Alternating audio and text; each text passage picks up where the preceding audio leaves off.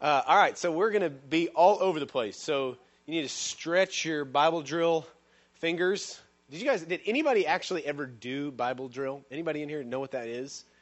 Okay, a few of you. Okay, okay. That was uh, what what what Baptists used to do back in the day, and I'm sure there's still churches that do it. Uh, Sunday school classes and RAs and GAs would do uh, would do. It's like the kids program would do Bible drill, and so you'd have to get out your Bible, and you'd put it on the table, and so that's drawing your sword, and you'd have to put your hand on top of it, and then they would give you a passage, and you'd have to get to it as fast as you could. And the first one there raised their hand or read the passage or whatever, and that's called Bible drill. So should we do that this morning? No, no one wants to. Go. And I, you didn't have phones, you know. It's like you couldn't, you couldn't Google the passage, which would be great. But anyway, yeah, you couldn't use your phone. There was no such thing. So if we do Bible drill, you can't use your phone. No, we're going to be all over the place this morning. I'm going to give you another Christmas message. How's that, huh? You good? All right. Okay, so since we started funny, let's pray and let's get on track and then we'll get going. Y'all ready? God, help us to understand and discern your word this morning. Holy Spirit, we know that we need you for that, and so uh, we ask that you would, uh, would speak to us, um, that you would bring us truth as only you can. And uh, God, we ask for openness, with openness within us. Um, God, we pray that our flesh would get out of the way and that we would receive uh, the truth by the Spirit that we would allow ourselves to be transformed and changed by your word.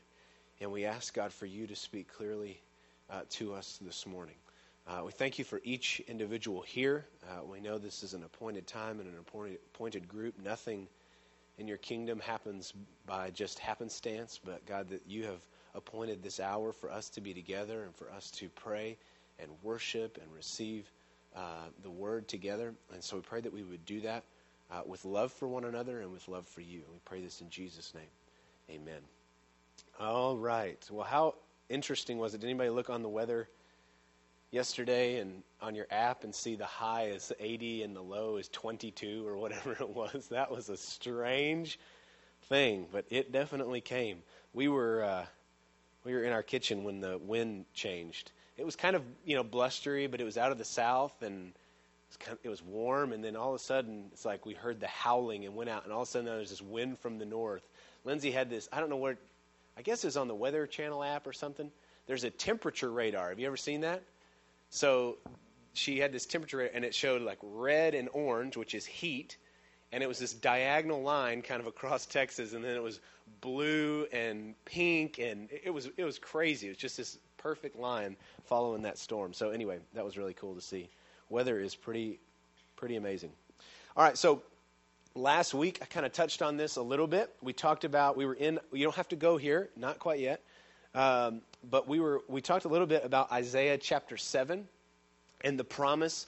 Um, of the virgin birth was in was in the seventh chapter of Isaiah. We talked about that because last week we went kind of into uh, Mary's uh, process and how she cherished everything um, in her heart. She um, she received the word that the angel gave to her. She questioned it, but we talked about not for the purpose of disobedience, but for the, actually for the purpose of obedience, because her desire was to understand. And her statement at the end uh, of that uh, of that question was what? Behold the. You remember? The serve. Okay, this it's been fine this week. I'll forgive you. Uh, the behold the handmaid of the Lord, or behold the servant of the Lord, and she says, "May it be done to me according to your will. And all throughout this, uh, uh, all throughout the story of Jesus' birth and um, and them moving, and uh, all throughout, there's these uh, this phrase that Mary cherished and stored. It says it stored these things. She stored these things up in her heart. And so we talked about how important it was for her to not only present herself uh, as a servant of the Lord, but then also to be present in the moment and not always looking to the next thing, but that storing these things up in her heart. She was present in the moment as God did what he said he was going to do, as he fulfilled his promise. And we said how important that was to store the things up that God is doing in our heart, to be present, to, to realize the work that God is doing in your life, how he's fulfilling promises in your life. uh, because you're going to need those uh, in later days. She had hard days coming. There was going to there was going to be a day that she didn't know was going to come, but where she would watch her son be crucified. And if that at that point, uh, I really believe that it's the, the treasuring up of those promises. It's her over and over realizing the faithfulness of God that brought her through that moment with tremendous faithfulness and with tremendous strength. So um, she displays an unbelievable character uh, and is a wonderful study uh, for us on on counting on the promises of God and being a uh, being someone that lives in obedience and, and lives in a, a position of trusting God. So, um, if if you didn't get to go through that with us last week, I would encourage you to, uh, as you read through the story of, of Christmas, really look at Mary and look at her process. It's a really cool, uh, again, a, an encouraging. Uh, testimony of steadfastness that I think many of us need to uh, to hear. I know it was it's every year it's a blessing for me to read through that and study her. Um, so this morning, uh, what I want to I want to jump off of that and talk about uh, what does it mean? What what is the and we're not going to be able to capture the fullest essence of it because Jesus is coming uh, is significant on a lot of different uh, levels, right? There's so many different ways that we could say, okay, this is what the birth of Jesus, this is what, what all is in it. But I think there's one that's really significant and that we don't talk about very often. And that's what I want to explore uh, today. And it's the reality that, G- that the birth of Jesus is the birth of a king. And we talk, I hear that some, that, that Jesus' birth uh, is the birth of a king. We refer to Jesus as a king uh, often. That's not something that you probably have, have never heard before, right? You've, you've probably heard uh, that Jesus uh, is a king. What we don't typically talk about is that if Jesus is a king, that his what is his birth significant of? Well, it's it's significant because if Jesus is born a king, then what does Jesus preach while he's alive? And and the reality is that Jesus' birth is the birth of a king who's inviting us into a kingdom. And that, that is what I want to look at this morning. It's once you kind of start thinking that way, once you go, okay, Jesus is a king and he is a king of a kingdom, and what is this kingdom like? Once you start thinking that way, as you read uh, the text, you're going to be amazed how often Jesus himself refers to the kingdom, how often the Bible talks about the kingdom, um, and, and how often this language is really in the scripture. So, what I want to do is kind of go through, like, like I said, we're going to do a lot of different passages. This is going to be uh, a simple, I think, understanding for us, but that's the perspective I want us to see is that Jesus' birth is the birth of a king who's inviting us into a kingdom. And why is that significant? So, go to Matthew chapter 2 is where we're going to start. Uh, Matthew chapter 2. We're going to be in Matthew. We'll be in the Gospels quite a bit. Uh, we'll jump around a little bit into the Old Testament. We'll be in Isaiah here in just a minute. But uh, so here, so here we go. So, and then uh, Sam, are you doing the slides? So I changed some order up. So just kind of bear with me on that. Just listen to the reference and see if you can find it. If not, they have their Bibles, and so we'll be good. And I added a few too, so some won't be on there. Okay, Matthew chapter 2. We're going to start in verse 1. Now, after Jesus was born in Bethlehem of Judea in the days of Herod the king, behold, wise men from the east came to Jerusalem, saying, Where is he who has been born, what? King of the Jews. The inquiry was about a king. Where is this king uh, of the Jews? For we saw his star when it rose and have come to worship him. When Herod the king heard this, he was troubled. Why was a king troubled? Because he was king. Yeah, it's competition, right? So they announced, hey, they come to a king, which, you know, uh, thinking back on it, maybe a different guy they could have asked, uh, but they chose to ask the king where the king was, and I don't know, maybe they didn't think that through. But they said, uh, it says, when Herod the king heard this, he was troubled, and all Jerusalem with him. And assembling all the chief priests and the scribes of the people, he inquired of them where the Christ was to be born. They told him, this is interesting, they told him, in Bethlehem of Judea, for it is written by the prophet, and they're quoting from Micah chapter 5, this is verse 2. It says, For it is written by the prophet, And you, O Bethlehem, in the land of Judah, are by no means least among the rulers of Judah, for from you shall come a what? A ruler who shall shepherd my people Israel.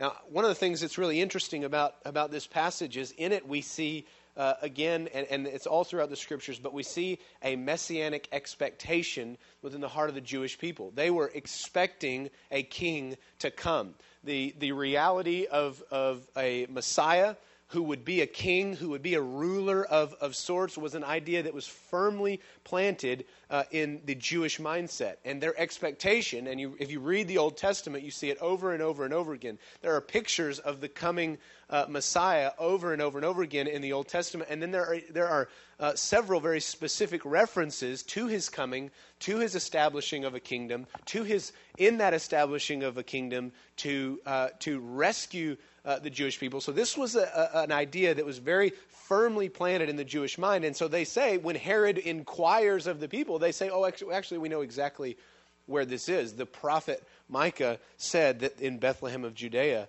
would be where this king was born. So the announcement is made a king has been born. Now, we I think we at Christmas time we think a lot about uh, the baby Jesus, but it's important that we see in this moment the birth of a king. That he is born, and it's a, it's a, only a king of this kingdom would be born where he's born. Right? If we think about the birth of a king in any other scenario, where is the king going to be born? In some grand place, right? Maybe in a maybe in a palace, maybe you know, I don't maybe somewhere elaborate, certainly not in a barn. Certainly not in a stable, certainly not amongst livestock, but only a king of this kingdom would come in this way. The ruler of all the earth would be born in a stable. But Jesus is born a king. Go to Isaiah chapter 9. Not many pages turning. Come on, Bible drillers, let's go. Isaiah 9. Ready, draw your swords. I don't I think that's what they said when it was time to go. All right, Isaiah 9. Here, here's just full disclosure. I actually didn't grow up Baptist, so all of these things I know, I know from stories. I grew up Methodist, and we didn't do that. so I didn't learn about Bible drill until I was in high school, and uh, and I was getting wore out by my buddies. I mean, they tore me up. So anyway, I was always the last one and then I would get some like they'd start reading, and I'd just like stop looking, even though I wasn't in the right spot. You know, just stop. I needed to at least look like I was in the right spot. Do you guys ever do that? No. Okay. oh, I'm there. Yeah, good word. Yeah. Okay. All right, Isaiah nine. Sorry, I'm feel like I'm distracting you this morning. Isaiah nine. You ready? This is this is prophetic word from the prophet Isaiah. Look, it says, verse six: For to us a child is born, to us a son is given, and listen to these words and the government shall be upon his shoulder, and his name shall be called Wonderful Counselor, Mighty God, Everlasting Father, Prince of Peace. Now listen to verse 7. It says, Of the increase of his. There's a king, right? Of the increase of his government and of. What kind of king is this?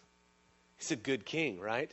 He's going to be called Wonderful Counselor, Mighty God, Everlasting Father, Prince of Peace. And of the increase of his government and of peace, there will be no end. On the throne of David and over his what?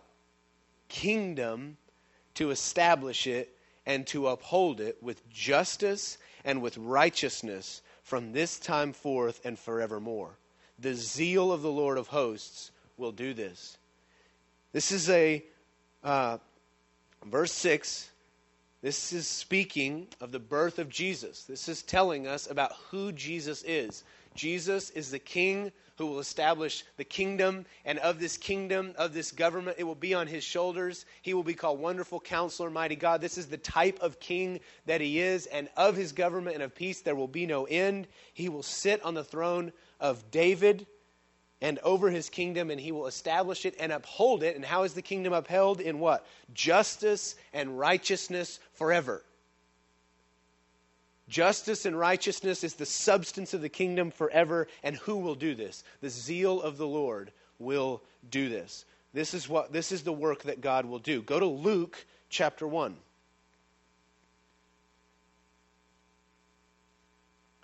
That buzz, Peyton, is still happening. Try just muting stuff. Oh, okay. Maybe it's me. No, not me. I don't know. Okay. Luke chapter 1. John's on it. Happy day off, John. There we go. Okay. Nope, that didn't work. Where was I? Luke 1. Okay. Look at verse 31. So this is back into the, the, uh, the text uh, that we were in last week. Uh, speaking of Mary, now listen. So, so based on Isaiah chapter 9, you guys got it? You got Isaiah 9 lodged in your brain? Here's, here's what the angel says. Uh, so he said he starts out back in verse 28 o favored one the lord is with you verse 29 but she was greatly troubled at the saying and tried to discern what sort of greeting this might be and the angel said to her do not be afraid mary for you have found favor with god listen to this and behold you will conceive in your womb and bear a son you shall call his name jesus he will be great and be called the son of the most high and the lord god will give him the what throne the throne of his father David. What did, I, what did Isaiah 9 say? Whose, whose kingdom would he, uh, I'm sorry, whose throne would he sit on? He'd be in the line of David. He would rule over David's kingdom, right? The people of Israel. It says God will give him the throne of his father David, and he will reign over the house of Jacob. How long?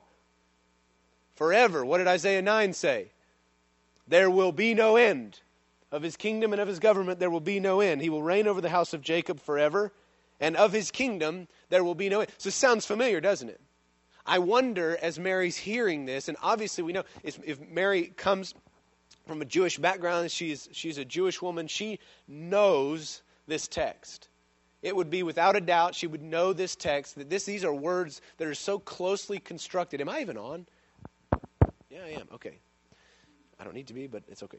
Uh, these are words so closely constructed based on Isaiah 9 that she would know what's being promised. The angel is telling her. So when Jesus' birth is forecast to his mother, it's in the context of a king being born.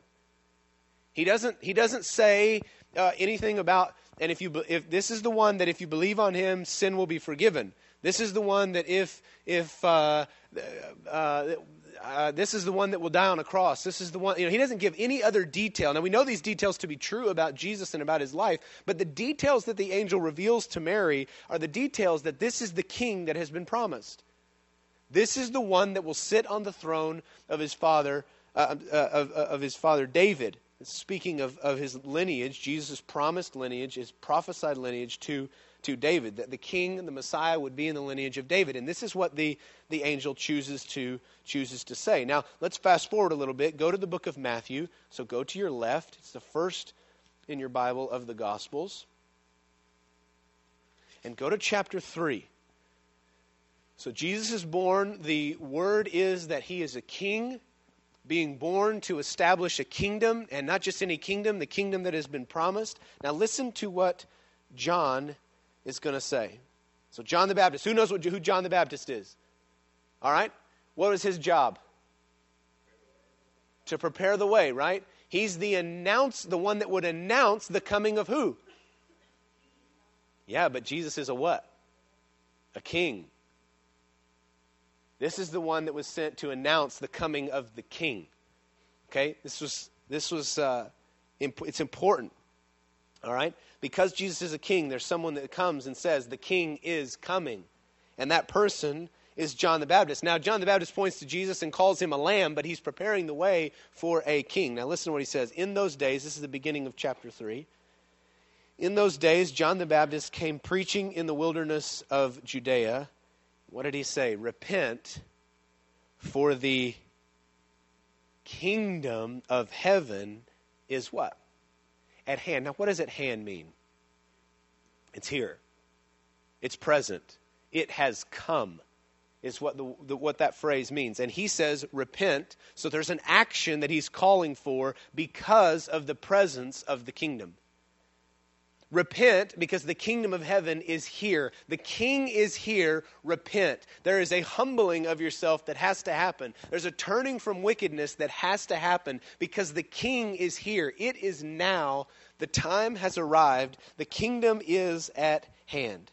It says, For this is he who was spoken of, verse 3, by the prophet of Isaiah when he said, The voice of one crying in the wilderness, Prepare the way of the Lord, make his paths straight. John was the one that fulfilled that prophetic word that he would prepare the way of the coming of the king. Go to Matthew chapter 4. So we know the story. Fast forward. Um, Jesus encounters John. John, what does John do? He kind of freaks out, right? He sees the king, says, There's no way that I'm worthy of baptizing you. And Jesus comes asking to be baptized, and he says, There's no way that I'm worthy of doing that. I couldn't even essentially put your shoes on, is what he says. I couldn't even do the job of a servant to you. And Jesus says, Wait, no, no, this isn't about rank and order. Do this because it's fitting for us to fulfill all righteousness. So this is a king that's obedient to his father. John does it, and this is the moment where this is this incredible heavenly moment where the, the heavens are open to Jesus, and we see the Spirit of God descending on him. Another, uh, another affirmation that this is the King, that this is the Messiah. The Spirit descends on Jesus, and then he is led into the wilderness, right? It says immediately he was led by the Spirit into the wilderness, okay? Now, he goes through this, uh, this trial period where in the wilderness he's tempted, he's tested. The enemy comes and offers him kingdoms, and, uh, and in exchange for disobedience to God, just do this. Just, and Jesus resists. He's tested in what God has given him by the Spirit, and Jesus is proven to be perfect. And then he comes out of the, of the wilderness. Look at verse 17. It says, From that time, so Jesus is essentially, this is the beginning of his public ministry. It says, from that time, Jesus began to preach. So this is the substance of his message, saying what? The very same thing that we heard John say Repent, the kingdom of heaven is at hand. There's a couple of things here that are important for us to see. Number one is the king is present. But also that Jesus is announcing a time period that has now begun and an invitation. Jesus makes an offer, and this invitation is an invitation of repentance. Why? Because the kingdom is at hand. Repentance is necessary for participation in the kingdom. Jesus says, because the kingdom is here, it is necessary for you to repent because this is the appointed time that has been prophesied of. This is what you've heard, and it is now here. Therefore, the invitation for participation in the kingdom is to repent. Do you see it? Those two things are, are incredibly important. That he's announcing the arrival of a time period, that the kingdom of heaven is now here and in your midst, and repent in, in order for participation. So look at, uh, keep going. So we were in verse 17. Keep going down to verse 23. And he went throughout all Galilee, teaching in their synagogues and what? Proclaiming the gospel of the kingdom. Now, the word gospel, what does it mean? We know this probably well. It means the good news. So, the good news of the kingdom. It is good news that the kingdom is here. Jesus is proclaiming the good news of the presence of the kingdom. And he's doing this at, simultaneously with an invitation for them to participate in the kingdom. This would not be good news if the kingdom had come and the kingdom was going to crush those that were there, right? That's an oppressive kingdom. But this king is not like that, and his kingdom is not run in that way. The kingdom has come, and the kingdom has come with an invitation from the king to participate in a good kingdom. You with me? Run by a good king. The essence of this kingdom is justice and righteousness. The essence of this kingdom is that it is established. Uh, it is established in peace. And so, when Jesus announces the coming of the kingdom, he announces it as an invitation for participation in this kingdom. Think about history. How many kingdoms come into another kingdom and with their arrival announce an invitation? That's not typically the way history goes, is it? When a kingdom comes into a kingdom, it's called an invasion. right? And it comes with hostility, not peace. it comes with war, it comes with demands, and it comes to establish itself in, in absolute power by the crushing of what exists. And Jesus' invitation is different. The kingdom has come subtly. The kingdom came with the coming of a king who's born in a manger. And the kingdom comes with grace and peace, with the announcement of the king saying, Repent, because it's here, but it's all in peace, it's in justice, it's in righteousness. The offer of Jesus, the coming of Jesus for us, is the coming of a king who's establishing a kingdom in peace. And he's proclaiming the gospel of this kingdom. Now, go to John chapter 18. Just in case you were wondering if Jesus was just giving analogies about the kingdom, he's not. He's asked directly at his arrest, and he's before Pilate. And he's asked very directly about this kingdom. Go to, are you in? Okay, so John 18, I think I told you that. And look at verse, we'll start in 33. So Pilate entered his headquarters again and called Jesus and said to him, Now, this is, okay, so this is the time Jesus, Jesus has been arrested. This is the end of his life. And he says, This is Pilate's question Are you the king of the Jews? Is it true? Are you the king of the Jews? And Jesus answered, I love how Jesus answers questions, but he says, Do you say this of your own accord, or did others say it to you about me? Pilate answered, Am I a Jew? Your own nation and the chief priests have delivered you over to me. What have you done? Jesus' answer to this accusation and to the question about his kingdom is this My kingdom is not of this world. So he says that I'm not a king and there's no kingdom? Nope. he answers Pilate's question of if he's a king by saying, My kingdom is not of this world. If it were, you would know it. if my kingdom were of this world, my servants would have been fighting, that I might not be delivered over to the Jews. But my kingdom is not of this world. Jesus tells Pilate something that Jesus had been teaching his entire ministry.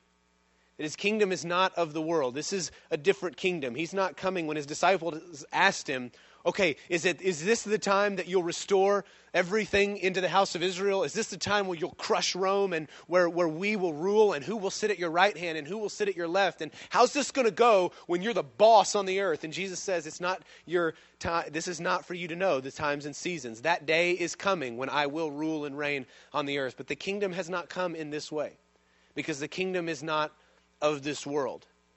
And he answers Pilate in the very same way that my kingdom is a kingdom but my kingdom is not of this world. And so, because I'm a king of a kingdom that's not of this world, I can submit to this moment because it fulfills all righteousness according to obedience with my Father.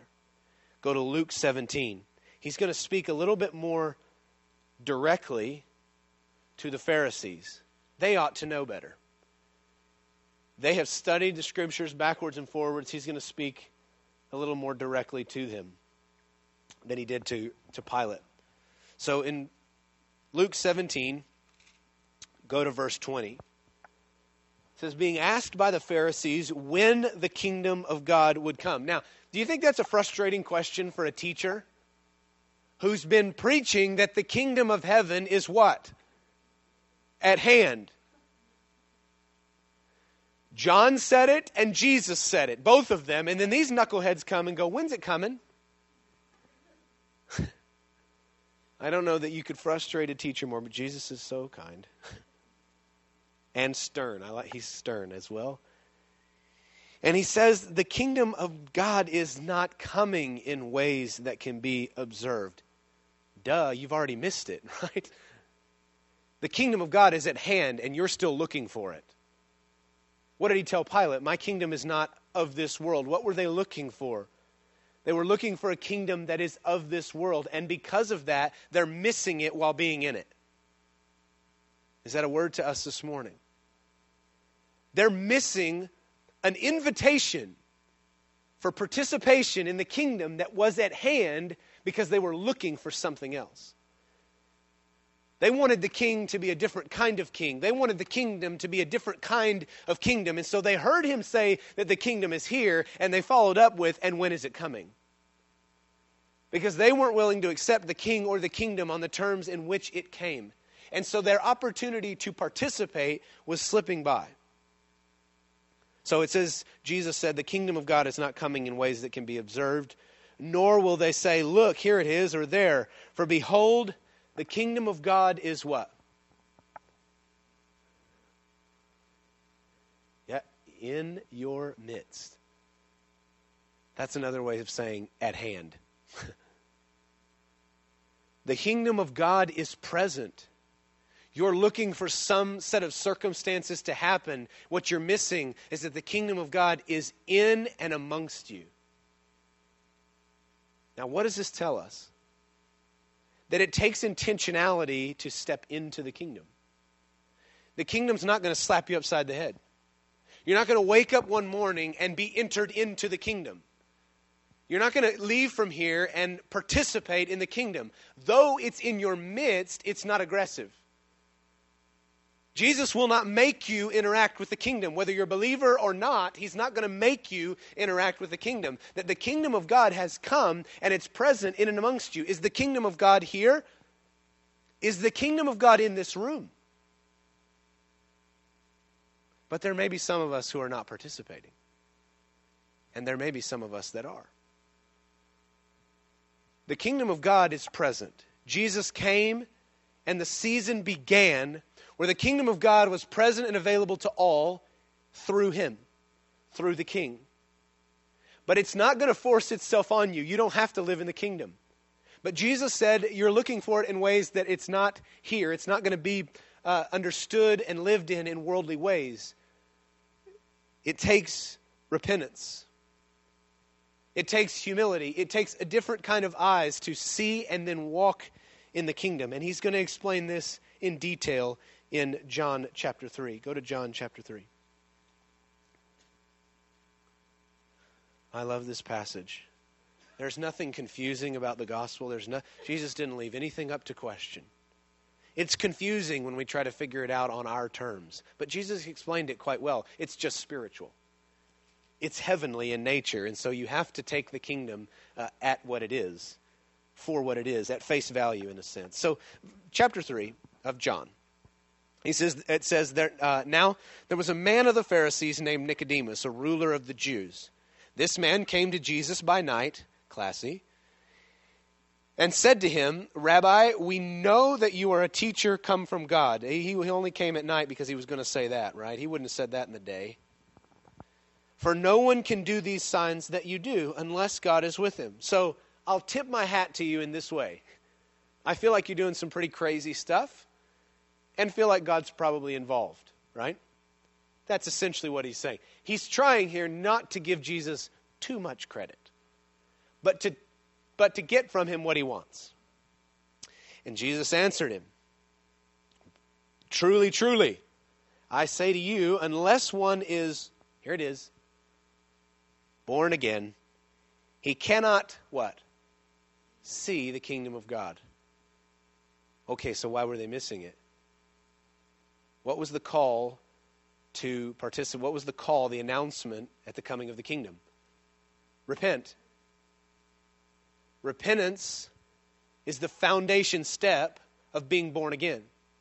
There's no such thing as being born again absent repentance. Repentance is the turning away from sin and the humbling of oneself before God in order to receive Christ Jesus as Savior, which brings entrance into the kingdom through Christ. And so you can know that a kingdom is coming, and you can be in the presence of the king, but without being born again, you will not see it, nor will you participate in it. And Nicodemus says, We know that these things are from God, and essentially Jesus tells him, Yeah, you just have a, a slight idea. You're just seeing the ramifications of what's happening all the time in the kingdom. You're just seeing the way that the kingdom manifests itself in, the, in a physical environment, but you're not actually seeing the kingdom. You're just seeing miracles. Now, that's something for us to hear.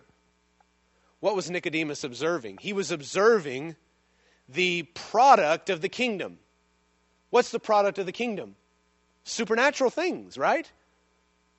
The kingdom of God is only going to produce God things. And when God things hit the world, what happens? Things change. When the kingdom of God encounters blind eyes, what happens? They open. If you look at it with just worldly eyes, all you're going to see is eyes opening. It's all Nicodemus saw. He saw eyes opening. He saw things that were profound in nature being taught by Jesus. He saw things being explained about the law that he'd never thought he would understand. And Jesus, with such eloquence and simplicity, would say, This is what this means. Why? Because Jesus is seeing the law according to the kingdom. Nicodemus is seeing the law according to the eyes of man. Jesus is seeing the healing of blind eyes according to the kingdom. Nicodemus is seeing healing of blind eyes according to man. And so he observed the kingdom and even was able to attribute the actions of the kingdom to God, but he could not see the kingdom. You understand? He couldn't see or participate in the kingdom. Why? Because he had not been born again. The kingdom is present and moving, and you might see its action, you might see the product of it, but to see the kingdom, to have access in to the kingdom that Jesus brought, you must be what? Born again. There is no other way. And the only way that new birth happens is through whom? The king of this kingdom who's come in peace and with an invitation to repent because the kingdom is here.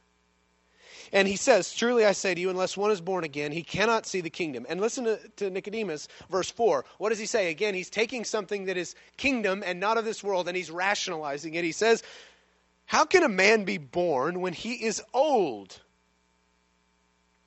Can he enter a second time into his mother's womb and be born? It's a pretty good question, right? That's not a bad question. And what does Jesus say? You know you're in trouble when Jesus starts with truly, truly. You know, I'm going to, if I ever say anything profound, I need to start, start it with truly, truly. he says, I say to you, unless one is born of water and the Spirit, what's he describing? What is water? Cleansing and repentance and the Spirit capital S Spirit, the Spirit of God, he cannot enter the kingdom of God. Because that which is born of the flesh is flesh. So his answer to Nicodemus is no, what you're describing is in a physical way. What I'm talking about is a new birth by the Spirit of God. This is new birth in the kingdom. He says, That which is born of spirit is spirit. Do not marvel that I say to you, you must be born again.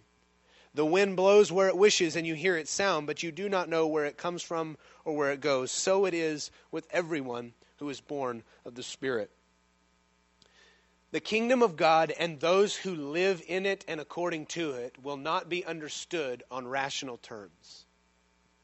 The wind blows, but you don't. He said, what does he say? The wind blows where it wishes. You hear its sound, but you do not know where it comes from or where it goes. Blind eyes are healed, but you do not see the substance behind the blind eyes being healed. Profound things are taught and understood according to the law that you do not understand. And it's because you have not been born again. And so Jesus tells us that the offer to come into the kingdom is through second birth.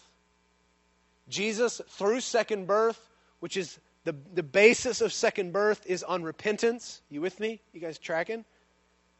The basis of second birth is through repentance. We repent from walking away in the ways according to the world where our flesh leads us, where we do what we want to do by our own desires. We repent of this way because a king is here, because a kingdom is present, and we repent and we believe the truth according to that king, according to that kingdom, that that king is the one who has promised salvation to all through the shedding of his blood and his resurrection from the dead. And we put our faith and our trust in him because of the foundation of repentance, and we're born again. And in our new birth, we enter into this kingdom.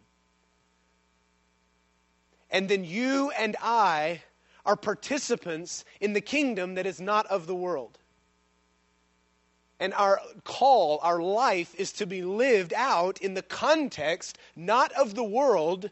The world now serves as the backdrop for where our lives, according to the kingdom, are played out.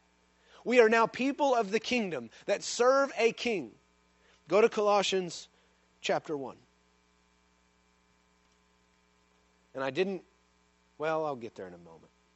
This is, man, when we don't have worship, I can go like another 15 minutes. Now they're like, bring back the guitars.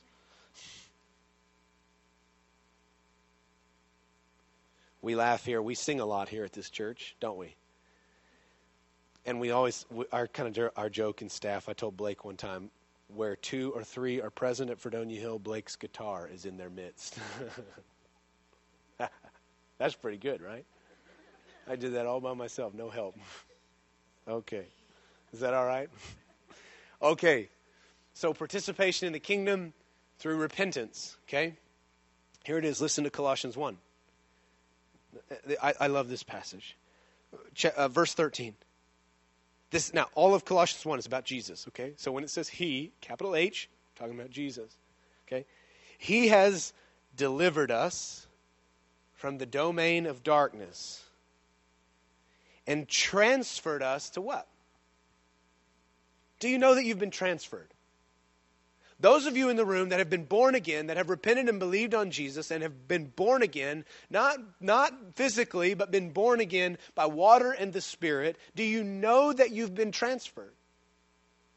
Do you know that you do not any longer live in the domain of darkness, but that you now exist in the kingdom of what? Not just any kingdom, the kingdom of His beloved Son. Who is the king of this kingdom? Jesus. The kingdom of his beloved Son, in whom we have redemption, the forgiveness of sins. Why is this message of the kingdom so important? Why is it important that when we see Jesus in the manger that we see a king bringing a kingdom? Why can we not miss the substance of this message? I'm going to give you just a couple of reasons why I think this is so, so, so important. Because I think now what we do is when we preach the gospel, we preach the gospel as if Jesus is someone like Santa Claus.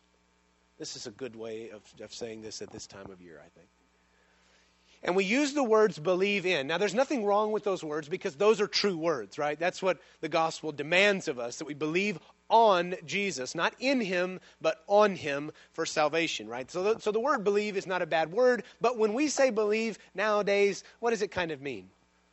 It's kind of associated with things that are not really true, kind of fairy tale type things. Especially this time of year, we're talking about believing in Santa Claus. And so what we say is, we say, okay, believe in Jesus and he'll save you from your sin. And this is the way that we preach the gospel.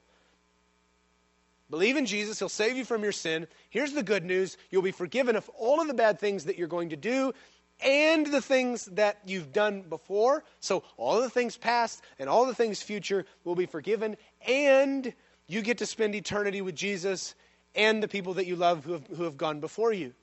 You'll see them again, and there'll be great rejoicing, and you'll be in the presence of Jesus, the King, uh, in heaven forever. Well, that sounds like an okay deal, and that's what we're peddling on the streets. That's the gospel that we're peddling. That's not the gospel that Jesus preached. Are those things included? Yeah, but if we look at the substance of the gospels, he spent the least amount of time on those things. If we were to do some gospel math, he spends some time speaking of eternity with him, but not much. It's a promise to his disciples who are shaking in fear. Don't worry, you'll be with me forever. And then quickly back to, and here's what's happening right now. Right? Jesus didn't preach this gospel. What is the gospel that Jesus preached? Repent, for the kingdom of heaven is at hand. Be born again, for the kingdom is here. He, he preached a gospel of the kingdom. He preached an invitation that through him we might enter into the kingdom. Now, what does that mean? Why is that important? Well, because in the kingdom, guess what? We have redemption, the forgiveness of sin. Only in the kingdom. Only in submission to that king is there redemption, the forgiveness of sins. That transfer has to happen. When does that transfer happen? That transfer happens at the moment of new birth.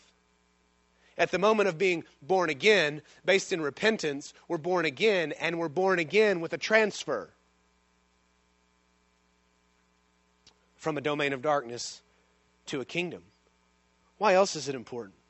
Because if all we believe about the gospel and all we preach about the gospel is that Jesus came so that you would be forgiven of your sin, and that's a good message, it's just a half truth. It's just almost there. Jesus came that, that you would be forgiven of your sin and spend eternity with him. What does that mean for the context of my life now? It means nothing. Because I don't finish the story, that gospel message means not much for me right now.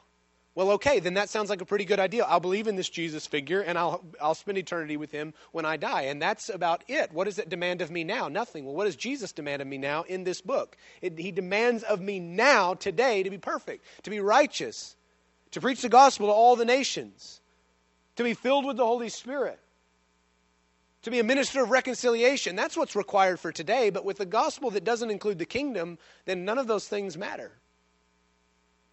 Yet that's what Jesus preached was this gospel of the kingdom. It's important for you to know that if you've been born again that you live in the kingdom and if you live in the kingdom you better be participating in it. I believe we have so many Christians today who have been born again and live in the kingdom but do not submit to it. Do not know how to see it, do not know how to walk in it. Though they have an invitation and access into the kingdom, they live according to the world. If you're going to be successful in doing the things that God has asked you to do, it is vital that you be present in the kingdom. Jesus lived according to the kingdom. We must live according to the kingdom. Why? Because the Bible tells us that the kingdom is not like this world. Because in the kingdom, our battle is not against flesh and blood, but against what? Do we even know who we're fighting? Powers and principalities of darkness, not each other. Key giveaway we're not living in the kingdom. We're too busy fighting each other. In the kingdom, our battle is not against flesh and blood. In the kingdom, blessing is different. What's another dead giveaway? We're not living in the kingdom. We're grappling for the stuff of the world. Blessing is different in the kingdom. Read Matthew 5 through 7. He'll tell you all about blessing in the kingdom. Blessed are those who are persecuted. Blessed are those who hunger and thirst for, yeah, righteousness. That's not of the world. Blessing is different in the kingdom, and we're grappling for the things of the world. And here's the other thing we're fighting each other based on that grappling. In the kingdom, relationships with others are different. Why? Because we see them according to the kingdom. We see them according to the way that the king has made them. How do I know this? Because in the kingdom, enemies are blessed. How could we bless our enemies lest we see them the way that the king has seen them? Lest we see them and know them based on the kingdom. In the kingdom, there's no such thing as an enemy, there's an opportunity to bless. In the kingdom, it's all upside down. Talked about this before. Maybe we should start saying this that the world's just upside down. The kingdom's right side up. In the kingdom, leadership is submission. We're leading based on power. The kingdom demands that leadership be in submission and compassion. Leadership on the earth is different. A dead giveaway we're not living in the kingdom is that we're fighting each other for power. We're fighting, listen how stupid this is. We're fighting each other for power. Why do we need power? The kingdom has enough on its own. Jesus didn't fight for power. He told Pilate, i can lay down my life because power is not an issue. If it were, my kingdom were, were of the world, if power were an issue, then there would be a fight. But I don't have to fight because power is not an issue. I can lay my life down in compassion because in the kingdom, compassion moves things forward, not power. Look at our culture today. It's a fight for power. Power moves things forward. In the kingdom, it's compassion. In the kingdom, we know who we are, and we never question a day and a moment that we're loved. Isn't that a beautiful thing? In the world, you have to constantly second guess and question your worth and your value. You do it by stacking yourself up against your neighbor, by your success in a corporate setting, your success in school, how, well, how good your family is, what amount of money you have. There's this constant judgment of my success and of my value in the world. And in the kingdom, we never have to think about it a single moment. Because in the kingdom, your worth and your value never changes. Wouldn't you like to live in that kingdom? Wouldn't you like to wake up in your day of deepest despair, of deepest trouble, and know that you've been perfectly loved in all of it? Know that you're perfectly valued in all of it.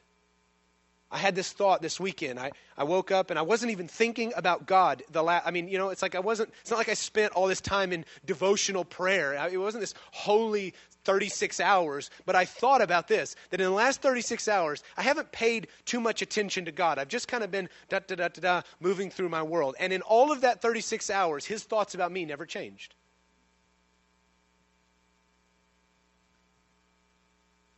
His love for me didn't waver in any of that. And I was just obliviously being perfectly loved. That's the kingdom. And in the kingdom, well, here's something about the kingdom it's an advancing kingdom.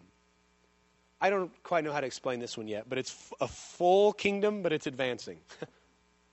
it doesn't lack anything, but it's moving. I, I hadn't got to the theology of that yet. I just that's it's that's those are two true things, and I'll explain it another day when I understand it. But it's a complete kingdom. The, the kingdom is lacking in nothing, but it's advancing, isn't it?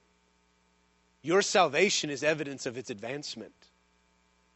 Here's the other thing about the kingdom it's advancing, and you're called to participate in its advancement. What does Paul say?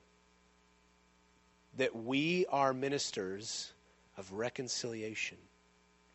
That's how the kingdom moves forward, is by reconciling things to its maker. Right? You were reconciled to God in new birth and repentance. And that's how the kingdom moves forward in peace and righteousness is through reconciliation. And I just think that's a much better Christmas message. Don't you want to live in that kingdom? Don't you want to be part of that? Well, that's what's in here. And every day that we wake up, every day of sanctification, as we call it, is a day to learn how to be a child in the kingdom. That's what sanctification is. Because in the kingdom, you're a child, but you're also a disciple. You're a disciple of Jesus, called to be like him in character and in nature. And every day in the kingdom, we get to be taught how to be just like him, not by a boss or a, or a teacher, but by a father who knows exactly how to give his children everything that they need. That's what the kingdom is. I want to be Christ like based on the instruction of my Father. And that's the kingdom. So that's a better message. Let's tell that one, and we'll be finished. You guys all right? So when you see baby Jesus, he's a king, right? Bringing a kingdom. God, we thank you that you're a good king. We thank you that this is good news because it was an announcement of the king whose kingdom will not end, and that king is good and just. That there is not a moment where you lack justice or peace. That there is not a moment where you waver in your righteousness. And even as I discovered this weekend, that even in my obliviousness, I'm perfectly loved in the kingdom. And I'm perfectly known in the kingdom. And we thank you for these truths. And God, would you teach us? How to be children in your kingdom? Would you tear us away from our desire to live according to the kingdom of men, the domain of darkness? I don't want to live there. God, would you teach me to be full and satisfied in living in the kingdom? We pray these things in Jesus' name. Amen. Amen. All right. Well, we, hey, just quick announcement. We will not see you guys next week because next week is Christmas. So, uh, just so you know, you'll hear it in the next hour, but we are uh, not having services on Christmas morning. We will have Christmas Eve services um, at 5 o'clock. And Christmas Eve is the day before Christmas, right? It's the eve. Okay, there you go. So 5 o'clock the night before Christmas. If you can come, we would love to see you there. So uh, anyway, you guys are dismissed. See you.